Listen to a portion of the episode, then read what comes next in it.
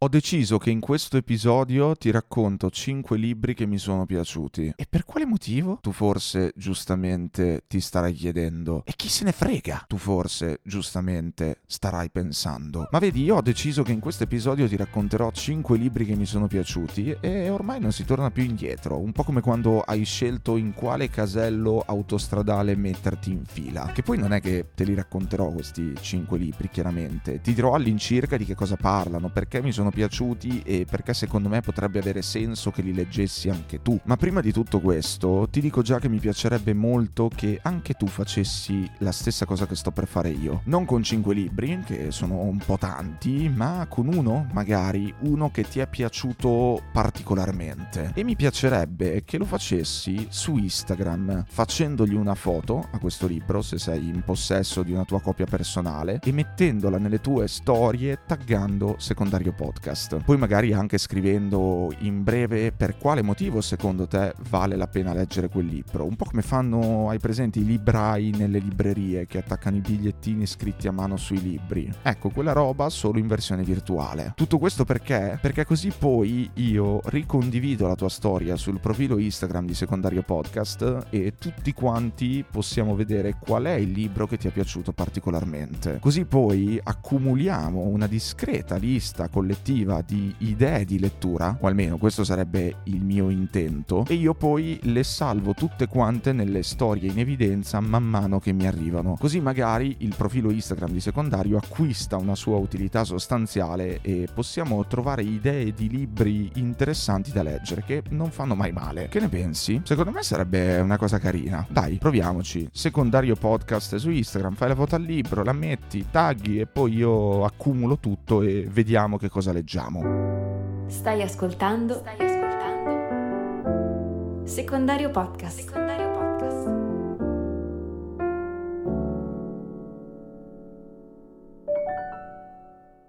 Ovviamente di libri che mi sono piaciuti non ce ne sono solamente 5. I 5 che sto per dirti sono alcuni di quelli che mi sono venuti in mente per primi e che probabilmente per questo motivo mi sono piaciuti più di altri che ho letto. Ma prima di dirti quali sono questi 5 libri, anche se poi in realtà puoi sempre decidere di barare di brutto e andare a leggerti la descrizione dell'episodio dove li trovi già tutti elencati, ma io so che non lo farai, o almeno non adesso, esattamente come non non skipperai tutte le pubblicità dell'episodio, ci tenevo a dirti che io non sono un gran lettore. Non lo sono mai stato. Non vanto un vasto repertorio di libri letti. Mi piace molto leggere certe cose, però non posso assolutamente definirmi un lettore accanito. Io rientro nella categoria di quelli a cui piacerebbe leggere molto di più di quanto leggono. In generale, comunque, a livello di gusti, preferisco leggere dei saggi, roba tipo di sociologia, psicologia, politica, società, eccetera eccetera, quelle robe che di solito si studiano all'università. Ecco, a me piace molto studiarle e leggerle. Sono un grande appassionato di realtà, un genere che proprio non digerisco, quindi non aspettarti consigli su questo genere, è il fantasy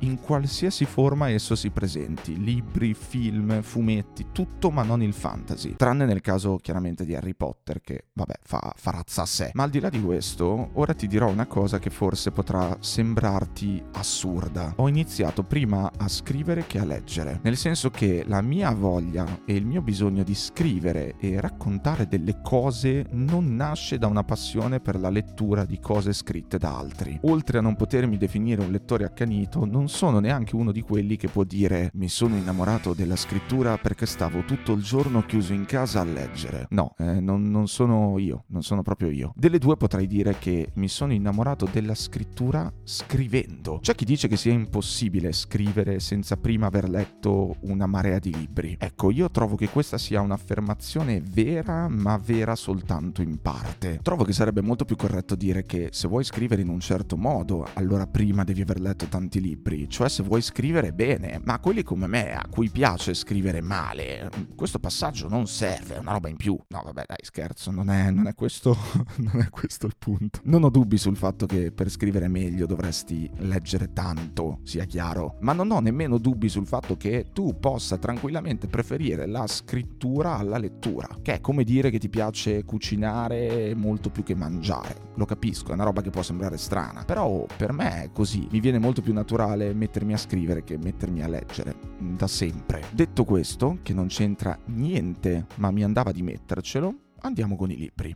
Al quinto posto, anche se poi non è una classifica, ci metto un romanzo, L'avversario di Emmanuel Carrer. È un romanzo particolare perché non è fiction, ma è un cosiddetto romanzo verità. Racconta una vicenda di cronaca verificatasi negli anni 90 che colpì l'autore al punto da volerla approfondire in prima persona per capirne qualcosa di più e scriverci poi un libro. Se come me sei un'appassionata o un appassionato di realtà, te lo consiglio caldamente. Parla di un uomo che si chiama Jean-Claude Roman, il quale il 9 gennaio 1993 ha ucciso moglie, figli e genitori, poi ha incendiato casa sua e ha cercato invano di suicidarsi. E fino a qui non sembra altro che un crimine efferato, di quelli di cui purtroppo ogni tanto si sente parlare anche ai giorni nostri, ma in realtà c'è qualcosa che rende unica nel suo genere questa tragedia. Nel corso dell'inchiesta giudiziaria, infatti, si scoprì che questo Jean-Claude Roman aveva mentito per ben 18 anni consecutivi sulla sua vita. 18 anni consecutivi. Questo tizio praticamente, che mentre registro l'episodio è ancora vivo e in galera, aveva convinto famiglia e amici di essere una persona che in realtà non era. Tutti credevano che fosse laureato in medicina e che lavorasse come ricercatore presso l'OMS di Ginevra, quando in realtà non era vero niente. E il movente della strage fu evitare che la farsa che aveva messo in scena e perpetuato magistralmente per quasi vent'anni venisse a galla. Quindi che venissero scoperte le menzogne di cui si era ricoperto ed evitare così la vergogna per il giudizio delle persone a lui più vicine. L'altro aspetto assurdo della vicenda, già di per sé assurda, e l'aspetto anche più interessante poi, è che Jean-Claude Roman non aveva una doppia vita. Cioè quest'uomo non si era inventato tutto quello che si era inventato per vivere una vita parallela, con un'altra famiglia, con degli altri figli e con degli altri amici. In quanto questo qui, durante le sue giornate, che tutti pensavano trascorresse al lavoro a Ginevra presso l'OMS, non faceva assolutamente nulla. Erano giornate completamente vuote. Non nascondeva niente, anzi nascondeva il niente. Non voglio dire altro sulla vicenda, credo che questo basti a incuriosirsi e a farsi venire una discreta voglia di leggere il libro. Aggiungo solo che non è una semplice cronaca dei fatti. L'autore del libro, Carrer, di questa vicenda ne ha scritto con l'obiettivo sia di raccontare quello che è successo, sia di entrare nella testa di Romain. Quindi cercare di capire perché questo tizio avesse mentito per così tanto tempo sul suo conto senza avere nulla da nascondere. Che se ci pensi c'è una roba assurda. Come scritto da Carrer stesso, e poi andiamo al prossimo libro, sono entrato in contatto con lui e ho assistito al processo. Ho cercato di raccontare con precisione, giorno per giorno, quella vita di solitudine, di impostura e di assenza. Di immaginare che cosa passasse per la testa di quell'uomo durante le lunghe ore vuote, senza progetti e senza testimoni, che tutti presumevano trascorresse al lavoro e che trascorreva invece nel parcheggio di un'autostrada o nei boschi del Giura. Di capire, infine, che cosa, in un'esperienza umana tanto estrema, mi abbia così profondamente turbato e turbi, credo, ciascuno di noi. Al quarto posto della classifica, che non è una classifica, dei cinque libri che mi sono piaciuti, ci metto Hanno tutti ragione di Paolo Sorrentino. Di questo libro ho già raccontato la storia nella storia, cioè un curioso aneddoto legato alla specifica copia di questo libro di cui sono in possesso e che se ne sta proprio lì nella mia pila di libri qua davanti mentre registro, anche adesso. Se non te lo ricordi o se ti sei perso o persa l'episodio in cui racconto questo aneddoto personale, è quello che si chiama Semplicemente fare, uscito nel dicembre 2021. Ma aneddoto a parte, è il primo e unico libro di Sorrentino che ho letto e devo dire che l'ho apprezzato veramente molto. Potrebbe essere un libro che ha bisogno di un attimo di tempo per essere capito, nel senso che inizialmente potrebbe innescare una sorta di resistenza in chi legge per la forma e per il contenuto, forse anche. Ma se quel tempo glielo concedi, se gli dai il tempo che gli serve per ingranare con la narrazione, è fatta. A me poi devo dire che è piaciuto fin da subito, fin dai primi capitoli, quindi non faccio testo, però so che qualcuno a cui l'ho consigliato ha avuto qualche dubbio fino circa a metà del libro. Poi però ha iniziato ad apprezzarlo sempre di più, soprattutto andando verso il finale, che regala davvero delle belle emozioni e delle belle riflessioni anche. Personalmente mi è piaciuto molto lo stile di scrittura sui generis, che poi rispecchia lo stile cinematografico e la personalità di Paolo Sorrentino, dal quale non ti puoi certo aspettare un romanzo canonico dove ci si limita a raccontare una storia che porta dei personaggi da un punto A a un punto B. E a proposito di personaggi, di questo libro ho amato in maniera particolare proprio i personaggi assurdi, ipercaratterizzati, che entrano in scena uno dopo l'altro, che sono poi una cifra di Paolo Sorrentino. Ammetto che non ho visto molti suoi film, perché come non sono un lettore accanito, non sono nemmeno un cinefilo, ma in quei pochi suoi film che ho visto c'erano sempre questi personaggi assurdi, tutt'altro che neutri, esattamente come quelli che abitano poi questo libro. A me questa cosa dei personaggi assurdi, che poi per forza di cose danno vita a delle situazioni assurde, surreali, fuori dal mondo, mi fa veramente impazzire. E mi fa impazzire perché, a mio avviso, quando scrivi, una delle cose più importanti che ti devi ricordare, o almeno una di quelle di cui ho bisogno io di ricordarmi per il bene della mia scrittura, è di non avere paura di esagerare. Questo non significa che puoi scrivere tutto quello che ti passa per la testa, perché tanto, vabbè, è finzione, quindi automaticamente vale tutto. No, non vuol dire questo. È vero che esiste il cosiddetto patto di sospensione dell'incredulità, così si chiama in gergo quell'accordo implicito che scrittore e lettore stipulano affinché il secondo, durante la lettura o la visione, a seconda dei casi, sospenda temporaneamente l'uso della ragione per credere a quello che legge o che vede, godendosi così appieno la storia e accettando di trattarla come se fosse vera. Ma è vero anche che il lettore deve essere messo nelle condizioni di rispettare questo patto di sospensione dell'incredulità,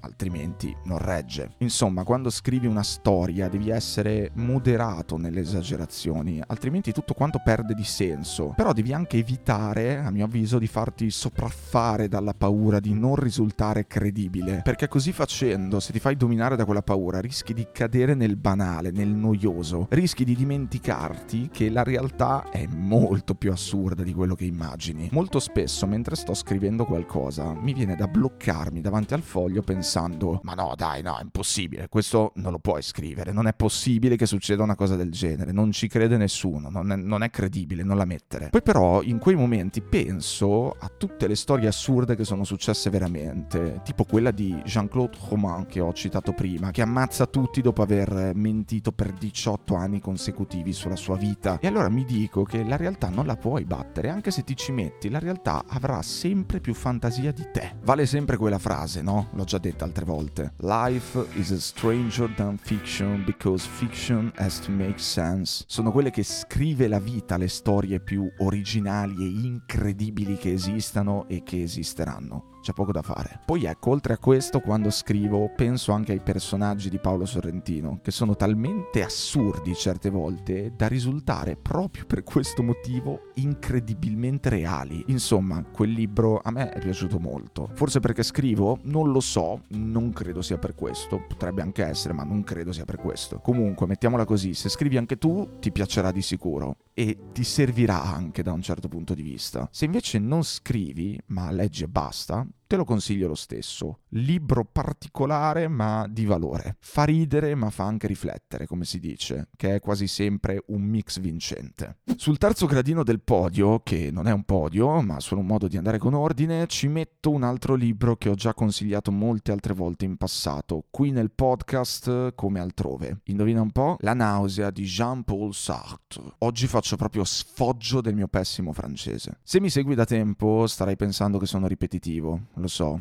hai ragione, sono ripetitivo, è vero. È che già non leggo molto, capisci? Come dicevo prima, quindi non è che la lista di libri da cui pescare sia molto ampia. E poi i libri che mi sono piaciuti, proprio perché mi sono piaciuti, li ho già inseriti in qualche modo in degli episodi o in qualcos'altro. Perché a me diverte sempre molto trovare dei collegamenti tra le cose che prendo da fuori e che mi colpiscono e quelle che invece prendo da dentro, cioè che partono da me stesso. In ogni caso, La nausea, secondo me, è un gran libro, un libro libro veramente di spessore, che quindi ci sta sempre tirare fuori e ritirare fuori. La prima cosa che mi viene da dire quando consiglio a qualcuno di leggerlo è fai attenzione. Fai attenzione perché è un libro molto pericoloso, che può far male, sul serio non sto scherzando, e che specialmente se stai attraversando un periodo non proprio roseo della tua vita, allora non ti consiglierei di affrontare. Merita questo disclaimer. Io l'ho letto ormai diverso tempo fa e pur non ricordandomelo con precisione, anche perché non ha una vera e propria trama, mi ricordo molto bene che mi aveva dato parecchio filo da torcere, sia dal punto di vista emotivo, sia dal punto di vista cognitivo. Mi aveva parecchio ribaltato quel libro. Dopotutto, Sartre, dai vabbè adesso la smetto queste pronunce, Sartre è stato uno dei più importanti esponenti dell'esistenzialismo. E se conosci il significato di questo termine, capirai che basta questa informazione sull'autore per capire più o meno cosa devi aspettarti dalla lettura. C'ho qualcosa di non particolarmente gioioso, allegro, motivante Ecco, tanto per semplificarla. Diciamo che La nausea non è una lettura da spiaggia, da prendersela comoda da starsene belli rilassati. Anche se forse il contrasto di mettersi sotto l'ombrellone con la nausea mm, ci potrebbe stare, potrebbe anche avere un suo perché. Basta comunque poi mettere insieme le due parole chiave per capire il peso di questo libro. Esistenzialismo, cioè tutto quel che riguarda il disagio di essere al mondo e di esistere, e nausea, cioè quello stato di malessere che io automaticamente ricollego a una strada con molte curve, la nebbia fuori, i vestiti pesanti addosso, il riscaldamento acceso acceso dentro la macchina e tu seduto dietro che ti senti morire e vuoi vomitare l'anima. Mi sto rendendo conto adesso comunque che anche La nausea non è un romanzo canonico, bensì un cosiddetto diario filosofico. È un libro dove Sartre esprime la sua visione esistenzialista della realtà utilizzando un espediente narrativo, ossia tramite un personaggio che si chiama Antoine Roquentin. Antoine Roquentin. Dai, perché mi viene da fare questa cosa delle pronunce che tanto non, non le so dire le cose? Personaggio che vive nella fittizia città di Bowville, del quale il lettore legge appunto il diario in cui egli racconta la sua vita e i suoi pensieri. Libro pericoloso, lo ripeto, non leggero, ma comunque libro di valore e anche accessibile, perché non stiamo parlando di 3000 pagine di esistenzialismo, ma neanche di 300 almeno nella versione che io non sono neanche 300. Se hai voglia di farti una lettura impegnativa che ti metta dei pensieri, anziché togliertene, credo che quello sia il libro giusto. Al secondo posto ci metto un libro per pochi, ma veramente per pochi. La storia della musica del futuro dei Camillas, edito da People, una casa editrice molto interessante, cofondata da Pippo Civati, che per chi non lo sapesse è stata una figura di rilievo nel panorama politico di sinistra del nostro paese di diversi anni fa e che adesso si dedica principalmente ad altro. C'è una bella intervista fatta a Civati dove si parla anche di People, di questa casa editrice che ha cofondato, che ti consiglio di andare a vedere nel caso non l'avessi già vista. Si trova nel Breaking Italy podcast di Shai, quindi sia su YouTube sia nelle piattaforme di distribuzione podcast. People e Civati a parte, questo libro non potevo davvero, per una questione di cuore, non inserirlo nell'elenco. Io gli voglio bene a questo libro ha un valore affettivo importante per me. Se conosci Camillas, gli autori, sai già tutto e forse hai già capito tutto. Se invece non li conosci, che è comprensibile per una serie di motivi, te li racconto in breve, o almeno ci provo. I Camillas sono un gruppo musicale, uso il presente perché ci sono ancora, anche se purtroppo uno dei componenti principali,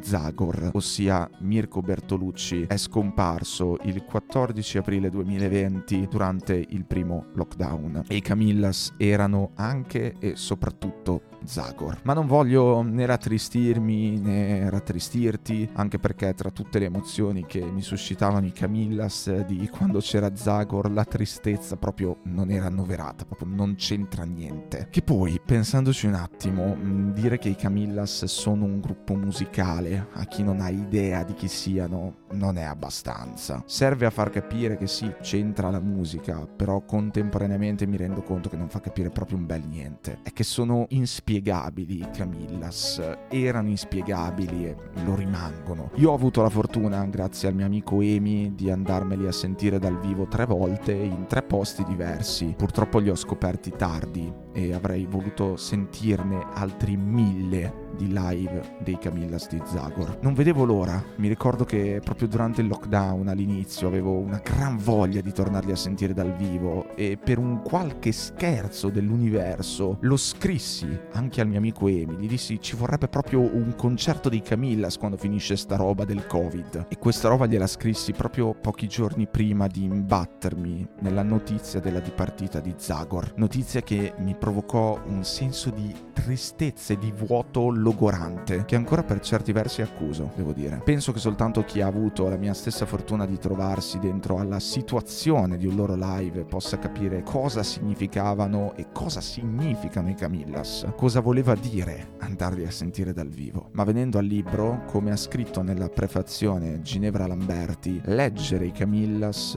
è la cosa da fare se si vuole sapere cosa si sussurrano all'orecchio i pianeti. Io aggiungo a questo commento che leggere i Camillas è quello di cui hai bisogno per assaporare tutte le direzioni. E ho detto quasi tutto. Al primo posto della non classifica dei cinque libri che mi sono piaciuti c'è una raccolta di racconti. Da dove sto chiamando di Raymond Carver ovvero il maestro della narrativa breve. Da dove sto chiamando è un'antologia voluta da Carver stesso nel 1988, poco prima di morire, dove sono raccolti 37 racconti selezionati direttamente da lui tra tutti quelli della sua intera produzione, quindi i suoi preferiti. Se ti leggi i racconti contenuti in Da dove sto chiamando, ti fai una panoramica abbastanza completa di quello che è stato il mondo e il percorso narrativo di Raymond Carver per quanto riguarda la narrativa breve, lui poi scriveva anche poesie. C'è una bella prefazione di Michela Murgia in questo libro che esprime molto bene il significato dei racconti di Carver. Ora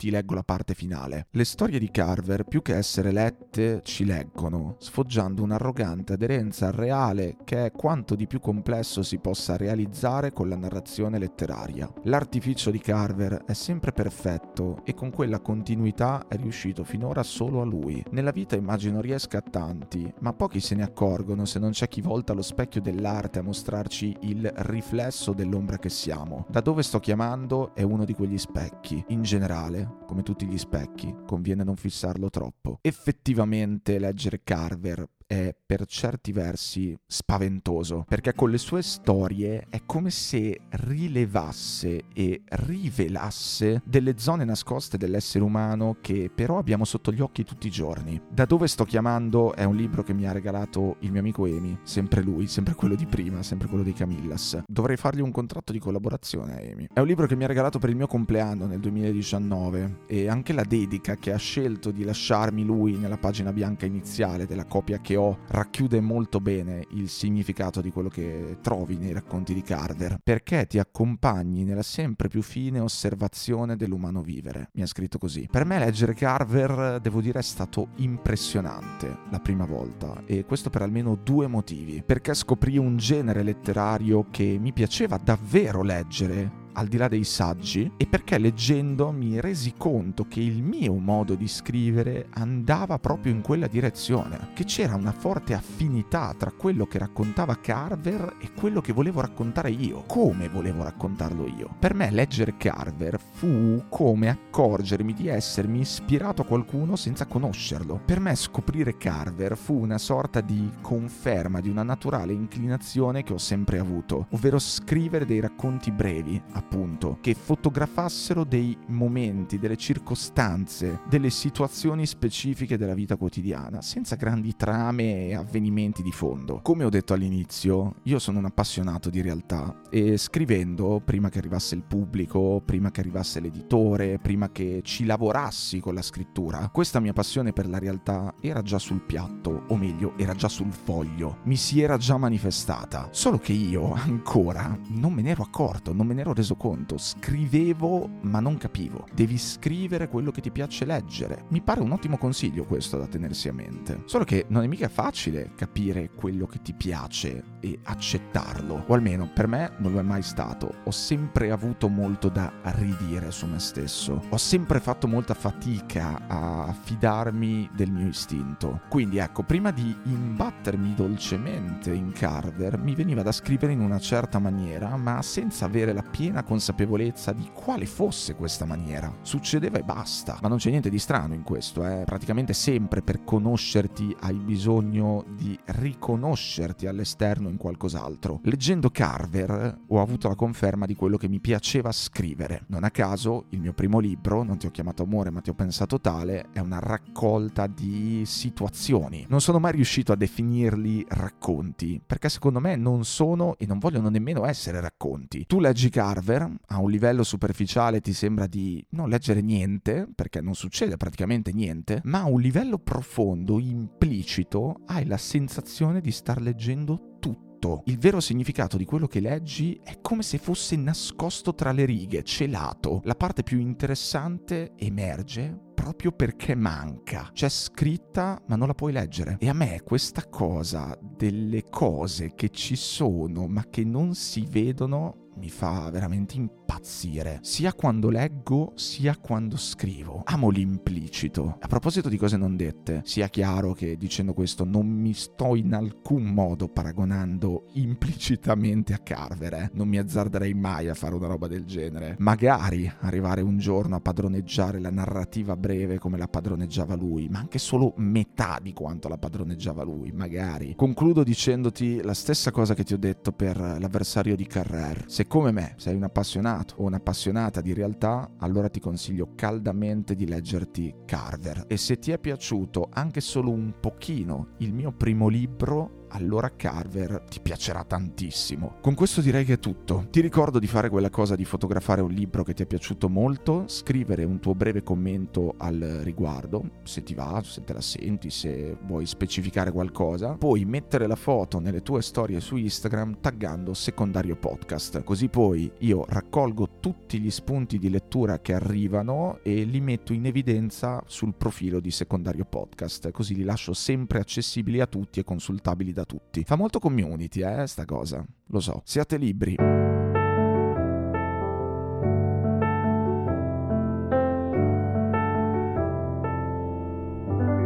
Hai ascoltato? Hai ascoltato? Secondario podcast.